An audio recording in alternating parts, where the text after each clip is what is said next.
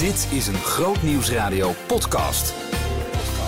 Het is week 24 en we nemen op hilarische wijze afscheid van het mondkapje. Iets wat we haten, maar wat ook levens heeft gered. Bertjan Ruijsen is kritisch op de EU en vindt dat de Tweede Kamer veel te optimistisch is. En verder een Insta-cursus reanimatie van het Rode Kruis. Groot Nieuwsradio podcast. Met Maurits Reinoud. Ja, welkom bij de wekelijkse podcast van Groot Nieuws Radio. Eerst het serieuze nieuws. Bert-Jan Ruijs is EU-parlementariër voor de SGP. En ehm, hij is kritisch op de EU en met name op de macht die de EU heeft. En vindt dat er in de Tweede Kamer in Nederland veel te optimistisch gekeken wordt naar hoe goed de EU functioneert. Maar waarom eigenlijk? Dat vroeg Ronald Koops in De Nieuwe Morgen. Ja, dat blijkt wel uit het stuk hè, wat voorligt vandaag. De Staat van de Unie, een kabinetstuk voorbereid door het kabinet toegestuurd in de Tweede Kamer. Ja, dat is eigenlijk één groot uh, kritiekloos stuk, uh, wat eigenlijk de, de sfeer ademt van alles wat uit Brussel komt, uh, dat is goed. ik zou bijna zeggen dat is een stuk met een heel hoog D66-gehalte. Um, terwijl ik denk van, um, ook Brussel is niet volmaakt. Er is best een en ander op aan te merken. Dus ik zal vanmiddag, denk ik, in het debat toch wel een aantal kritische noten kraken over de EU. Ja, kunt u er eentje neem... noemen als voorbeeld? Nou, neem bijvoorbeeld um, het opbouwen van enorme schulden de komende jaren. We gaan een enorme schuldenberg creëren. Dat betekent dat uh, nieuwe generaties ja, nog jarenlang zeg maar, zullen vastzitten aan die schulden. Die moeten ooit een keer afbetaald worden. Dus die hangen we aan een, als een molensteen om onze nek eigenlijk. Nou, dat is maar één voorbeeld. Er zijn natuurlijk meerdere voorbeelden te noemen. Ja, u noemt ook als voorbeeld de Green Deal. Kunt u kort uitleggen wat dat is? De Green Deal is eigenlijk een heel breed pakket aan maatregelen die worden voorgesteld. Met name dus inderdaad om de klimaatdoelen te halen.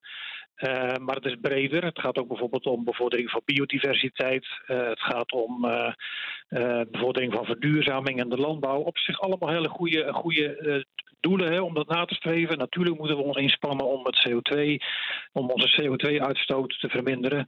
Maar de doelen die in de Green Deal nu staan vermeld, die, die zijn wel heel erg ambitieus. Hmm. En de effecten ervan zijn nog onvoldoende in beeld gebracht. Ja. Uh, als, voor, als, voorbeeld zou ik willen noemen hè, dat uh, Frans Timmermans en de Green Deal voorstelt om 30% van de zee te reserveren voor natuurgebieden.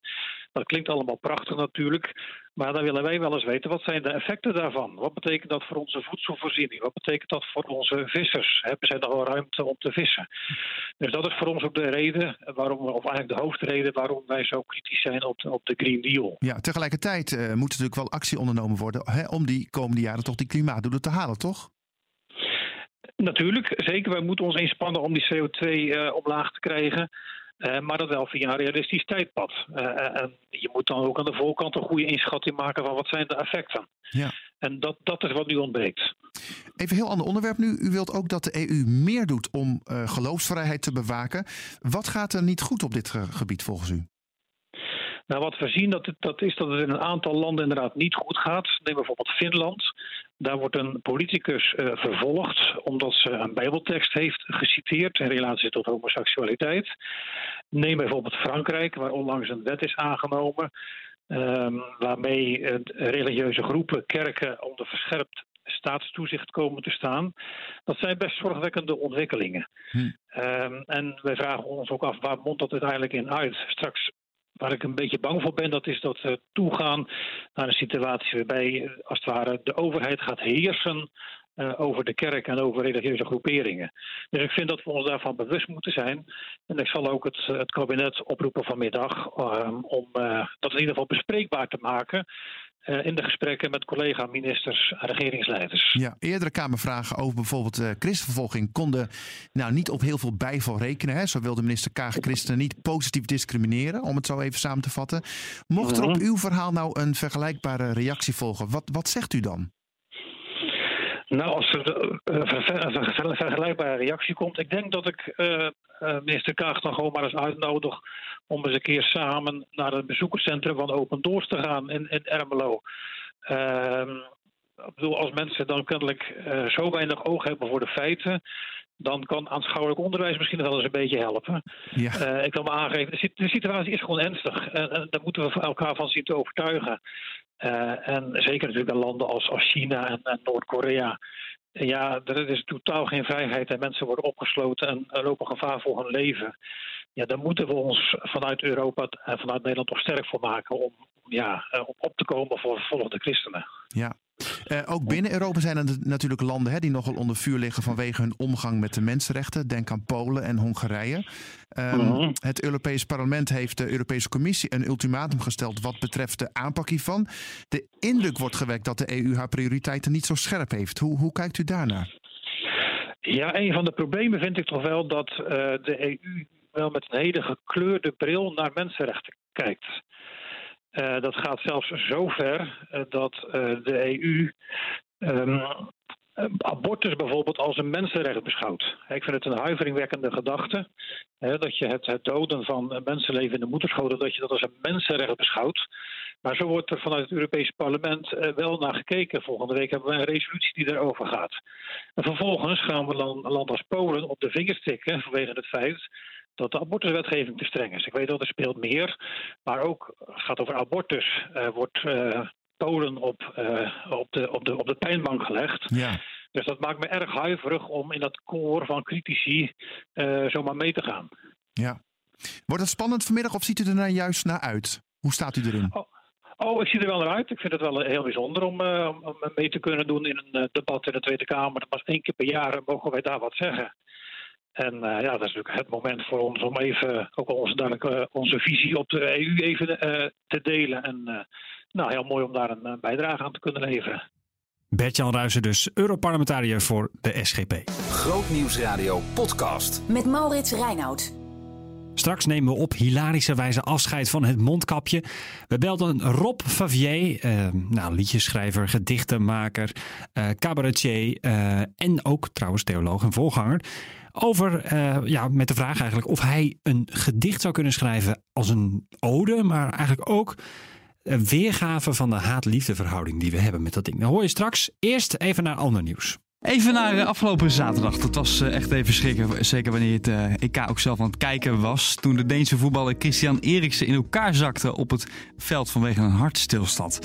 Nou, de Hartstichting en het Rode Kruis zien deze week veel meer aanmeldingen binnenkomen voor EHBO-cursussen en burgerhulpverlening. En vanaf vandaag is er speciaal voor jongeren ook een reanimatietraining te vinden op Instagram. Met de Life Saving Stories helpt het Rode Kruis zoveel mogelijk jongeren op weg te helpen. Voor het geval zij ook in een situatie terechtkomen waar dringende hulp nodig is. Eline Nijhoff is hoofd EHBO bij het Rode Kruis. Goedemiddag.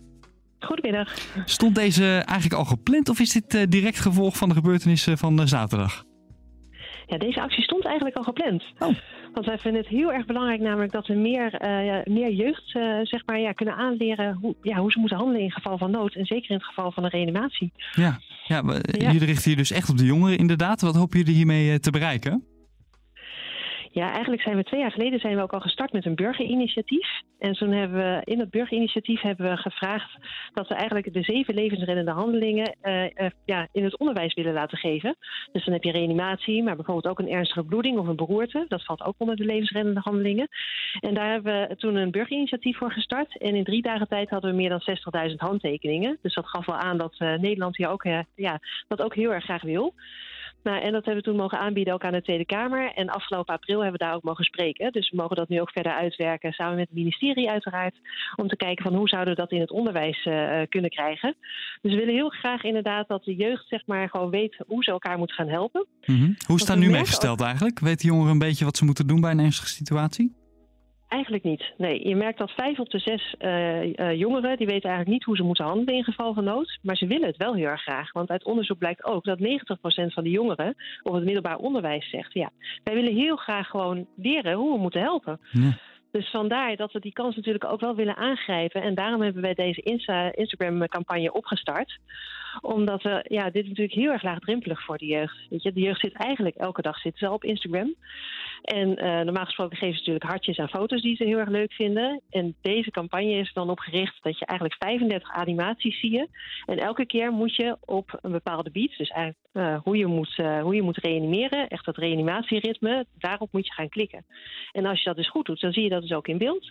En na 30 keer, dus 30 keer de hartmassage, moet je dan ook, ja, allemaal virtueel natuurlijk, twee keer beademen. En dan start weer die 30 keer hartmassage. Ja, en op die manier hopen we eigenlijk dat in ieder geval al de jeugd denkt: hé, hey, dit is interessant. Hier zou ik eigenlijk meer van willen weten. Ja, en dan is natuurlijk de stap naar een, een echte praktijkcursus is dan weer veel kleiner om die te gaan volgen. Ja, ja. ja ook een drempelverlagend. Maar waar ik nog even benieuwd naar ben, is hoe, hoe kan het eigenlijk dat zo weinig jongeren uh, ja, dit weten? Want is het, het is niet verplicht op scholen, hè, dit, uh, deze informatie? Nee, het is niet verplicht op scholen. En uh, ja, onze wens is natuurlijk dat het wel op scholen gegeven gaat worden. Je merkt ook dat er steeds meer animo wel voor komt. Zeker bijvoorbeeld de biologiedocenten of de uh, lichamelijke opvoedingdocenten die zeggen: ja, misschien kunnen we daar gewoon wel een aantal biologielessen voor gebruiken. Um, dat is toch helemaal niet ja, gek? Ik vind het eigenlijk wel heel logisch dat dit gewoon op school er al uh, ja, ingegoten wordt. Want hoe moeilijk is dit om, om dat bij scholen in het lesprogramma te krijgen? Nou, in principe is het natuurlijk niet moeilijk, want eigenlijk is het ook maar vier uurtjes dat je, uh, waarin je het kan leren.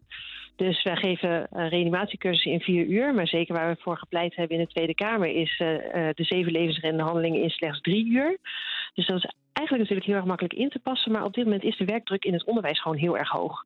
Dus wij zijn natuurlijk ook aan het kijken naar oplossingen van nou, geef ons gewoon alleen een gymzaal of een leslokaal. En dan komen de Rode Kruisinstructeurs komen dan deze cursus geven, zodat eigenlijk die leerkrachten ook weer ontlast worden. Ja ja, ja, ja. dat klinkt goed. Um, ja. Uh, ja. deze week lazen we in de krant trouwens dat, dat veel mensen zich nu bij jullie ook uh, aanmelden voor die reguliere EHBO-cursus, na wat er zaterdag uh, gebeurd is. Wat is uiteindelijk de doorslaggevende reden voor mensen om zich, om zich daarvoor aan te melden?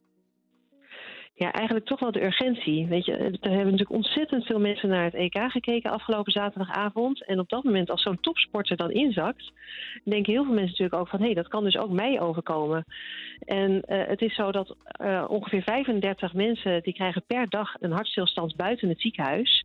En buiten het ziekenhuis betekent dus ook bij jou thuis. Of weet je, als je aan het winkelen bent op straat. Dus je kan, het ook, je kan het ook echt in potentie, kan je dat gewoon ook tegenkomen. En je wil natuurlijk, als je partner op de bank ineenzakt, wil je wel kunnen helpen. Dus eigenlijk door afgelopen zaterdagavond kregen mensen wel in één keer op het netvlies van... jemig, ik wil ook wel heel erg graag kunnen helpen. Hoe kan ik dat dan gaan doen? En vandaar dat er dus een enorme uh, storm is geweest op de reanimatie- en EBO-cursussen. Ja, en heb je ja. een uh, idee ook hoeveel jongeren er tussen zitten, tussen die aanmeldingen? Nee, dat weet ik niet. Maar we weten wel um, dat we behoorlijk veel aanmeldingen hebben gekregen. Ook bijvoorbeeld van sportverenigingen. Van goh, kunnen jullie dan bij ons op de sportclub langskomen om een uh, reanimatiecursus of een EBO-cursus te komen geven. Dus indirect zijn het behoorlijk veel aanvragen, ook voor de jongeren. Ja, en als er ja. nu uh, docenten luisteren of uh, ja, leiding van scholen bijvoorbeeld, kunnen zij ook contact opnemen? Jazeker. Ja, ze kunnen uh, zoeken op de rodekruis.nl website en dan kunnen ze een formulier invullen. En dan nemen we meteen contact met ze op uh, om een cursus in te plannen of om de mogelijkheden te bespreken. Duidelijk. Ja, Eline Nijhoff, ja. hoofd EHBO bij het Rode Kruis. Over de korte reanimatiecursus dus, die je kunt vinden op het Instagram-account van het Rode Kruis voor, uh, voor jongeren. Dankjewel Eline. Grootnieuwsradio podcast. Met Maurits Reinoud. Ja, hij mag af en we zwaaien hem uit. Het mondkapje. We belden Rob Favier in de dag van vandaag op vrijdagmiddag. Ik heb contact met de echte, de enige Rob Favier. Goedemiddag Rob. Hallo Marien. Hoe is het? Ja, hartstikke goed. Uh, een beetje te veel coronavrije tijd. Maar uh, oh ja. ik hoop dat in september alles wel weer van start gaat. Ik heb gelukkig wel mijn diensten nog wel elke zondag. Maar ja. de optredens ligt nog steeds stil natuurlijk. Ja. Maar pak je dat alweer een beetje op omdat je denkt, nou, want hè, we, nou, daar gaan we het zo over hebben natuurlijk. Want de, die versoepelingen, het gaat de goede kant op, zeg maar. Denk je in september van dan kan ik weer in het theater in? Of, ja, dat denk ik, dat hoop ik en dat wil ik. Ja. Het is nou wel genoeg geweest. Ja, maar is het ook zo dat je echt al plant, zeg maar, van dan en dan sta ik daar en daar, of durf je dat nog niet aan?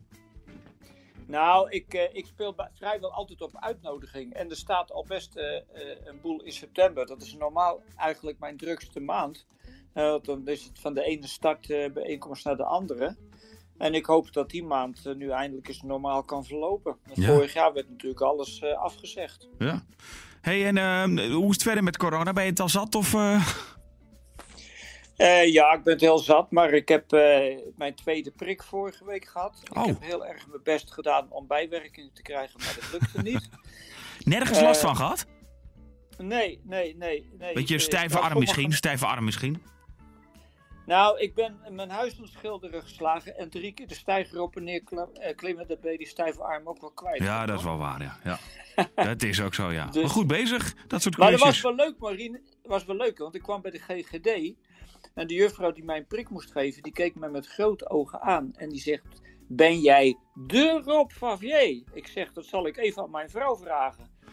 Maar zij bedoelde, zij bedoelde de Rob Favier van de Groot Nieuwsradio overdenkingen. Die mevrouw die Ah. bleek dus altijd te luisteren. Dat was echt Ze vond jouw leuk. grapjes nooit leuk, maar de overdenkingen waren wel goed, zeg maar.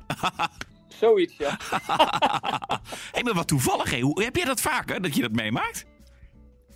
Ja, ja, dat maak ik heel regelmatig mee. Ja, ik, ben, ik blijk toch wel bekender te zijn dan ik zelf altijd denk, hoor. Ja, nee, maar dit is toch typisch. Dat, ik bedoel, eh, kijk, als jij op opwekking loopt, dan is het ergens logisch, weet je, op, op, op dat festivalterrein. Want dat zijn veel christenen, nou, die luisteren naar groot nieuwsradio, dan kennen ze jou of ze zijn naar een optreden van je geweest. Maar zo, ja, in het wild, zeg maar, jou spotten, dat is toch weer wat anders, hè?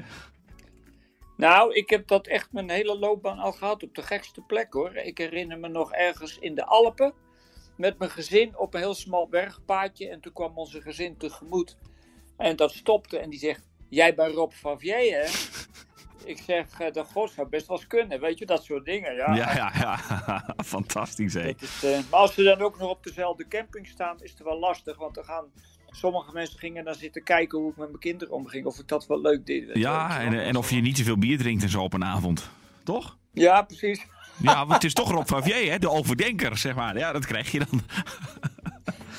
hey Rob, eh, wij hebben jou gevraagd. En dat is niet voor niks. eh, want, eh, nou, ik zei het net al, de versoepeling, het gaat de goede kant op. De mondkapjes volgende week misschien gewoon verleden tijd. En toen dacht ik, ik had het er deze week ook over in de uitzending... met iemand die in de zorg werkte, die mondkapjes. Hè? We hebben er een beetje een haat-liefde verhouding mee. En toen dacht ik, we moeten Rob eens vragen of hij daar niet een mooi gedicht over kan schrijven. Is het gelukt? Eh, ja, nou ja, dat, eh, dat mogen de luisteraars bepalen of het gelukt is. Ik denk zelf van wel, maar eh, Ja, dat mogen de luisteraars bepalen. Dat vind ik een hele goeie. Ik pak er even een romantisch muziekje bij. En dan zeg ik, ga je gang Rob. Ik ben heel benieuwd. oké, hij is heel heftig. Hij is heel heftig. Ja, ja. Hij heet Ik kap met het kapje. Ik heb van je gehouden, ik heb je gehaat. Zoals het in intieme relaties vaak gaat. We waren zo close, gewoon ongezond en kusten elkaar elk moment op de mond. Mijn adem vermengde zich steeds met jouw huid. Zo dicht was je bij me. Het zag er niet uit. We konden gewoon niet meer zonder elkaar. En dat duurde al langer, wel meer dan een jaar. En lag ik dan s'avonds te woelen in bed, dan had ik jou zelfs nog niet eens afgezet. En nog wat gedoe, ja, dat moet je wel weten. Jij was best heel lastig met drinken en eten. Om nog maar te zwijgen van samen in bad. Dan had ik het echt helemaal wel gehad. Zo'n partner voelt eigenlijk niet ongedwongen. Al was je misschien toch wel goed voor mijn longen. En als liefde verandert in pure verplichting, wijzigt het samen, wijzigt het samen zijn sterk van richting, zei de dominee. De mensen, ze dachten, het is niet wat je ziet. Hoe is het met Rob? We herkennen hem niet. Hij lijkt niet meer open, niet meer transparant. Wat is er toch met zijn gezicht aan de hand? Dat komt dus door jou, want jij snoert me de mond. Al gaf je bescherming, ik ben psychisch gewond. Ik moet dit verwerken, deze tijd in mijn leven. Dat ik overal maar door jou werd omgeven. Dus nu is het klaar. Ik wil je niet meer. En ik wil liever geen volgende keer. Ook niet als vrienden. Ik maak het echt uit. Je zat me gewoon steeds te dicht op mijn huid. Geef mij maar relaties van vlees en van bloed, waarmee je kunt kroelen. Dan voelt het pas goed. Jij hoort echt bij dokters, bij rovers en boeven. Wat ben ik nu blij dat we jou niet meer hoeven. Oh, wat mooi Rob. Dankjewel. ik, er komen ook allemaal appjes binnen. Geweldig Rob. Ach, wat is het Ja, ja, ja. Ja, ja, ja. ja. Ja, ik dacht, is die misschien niet te erotisch of zo voor Groot Nieuwsradio? Nou, dat ik kreeg wel rode veel natuurlijk, maar... eh, Zijn er nu veel opzeggingen? Of, eh? dat, dat, dat kunnen we morgen zeggen dan, hè Rob? Dat- Ik bedoel, dat, dat, Oké. dat ebt het altijd nog eventjes door, hè? nee, ah, superleuk Rob. En dat je dat zo snel in elkaar hebt eh, gedaan. Ook, Dat- ja, echt, echt ontzettend knap. En superleuk dat je dat even voor ons wilde doen. Ja, nou, met plezier gedaan. Eh, Het heeft me anderhalf uur gekost, geloof ik. Ja, als ik dan Oh. Ja, dat moet ik even in de mood komen. En uh, als er dan lekker druk op staat, want jullie belden vanmorgen. Ja, ja, precies. Dan, uh, dan gaat het wel lukken hoor. Ja, ja. Hey, en als we van het volgende materiaal afscheid nemen, dan weten we je weer te vinden hè, voor een nieuw gedichtje. Dat snap je. Hartstikke goed. Ja, dat was hem weer. De podcast van deze week. En het gedicht, trouwens, als je het helemaal na wilt lezen, staat op onze socials. Check even Instagram, Grootnieuwsradio. Daar vind je ons. En dan uh, word je een van de vele, vele volgers. En dat zou leuk zijn, want ja, we delen heel veel van wat, we doen op zender, op Instagram. Dus als je zoals de gemiddelde wekelijkse podcastluisteraar het een en ander mist van wat we op zender doen, dan is dat ook een manier om een beetje op de hoogte te blijven. Volgende week een nieuwe podcast. En ja, de verdiepingspodcast, die komen ook nog uh, uit. Ik hoop dat je daarvan genoten hebt. De interviews met onze collega's. En luister het anders even terug op uh, dit podcastkanaal. Tot volgende week. Grootnieuwsradio is er. Waar en wanneer je maar wilt. Met boeiende podcasts. De Bajorieke podcast. Het is pure genade. Laat niemand denken dat het iets te maken heeft met jou. Het is Gods genade die dit doet. En tegelijkertijd kost je alles. De Bijbelpodcast. Vandaag lees ik uit 1 Korinthe, het vijfde hoofdstuk. Als je je christen noemt, moet je ook als christen leven. En vele andere.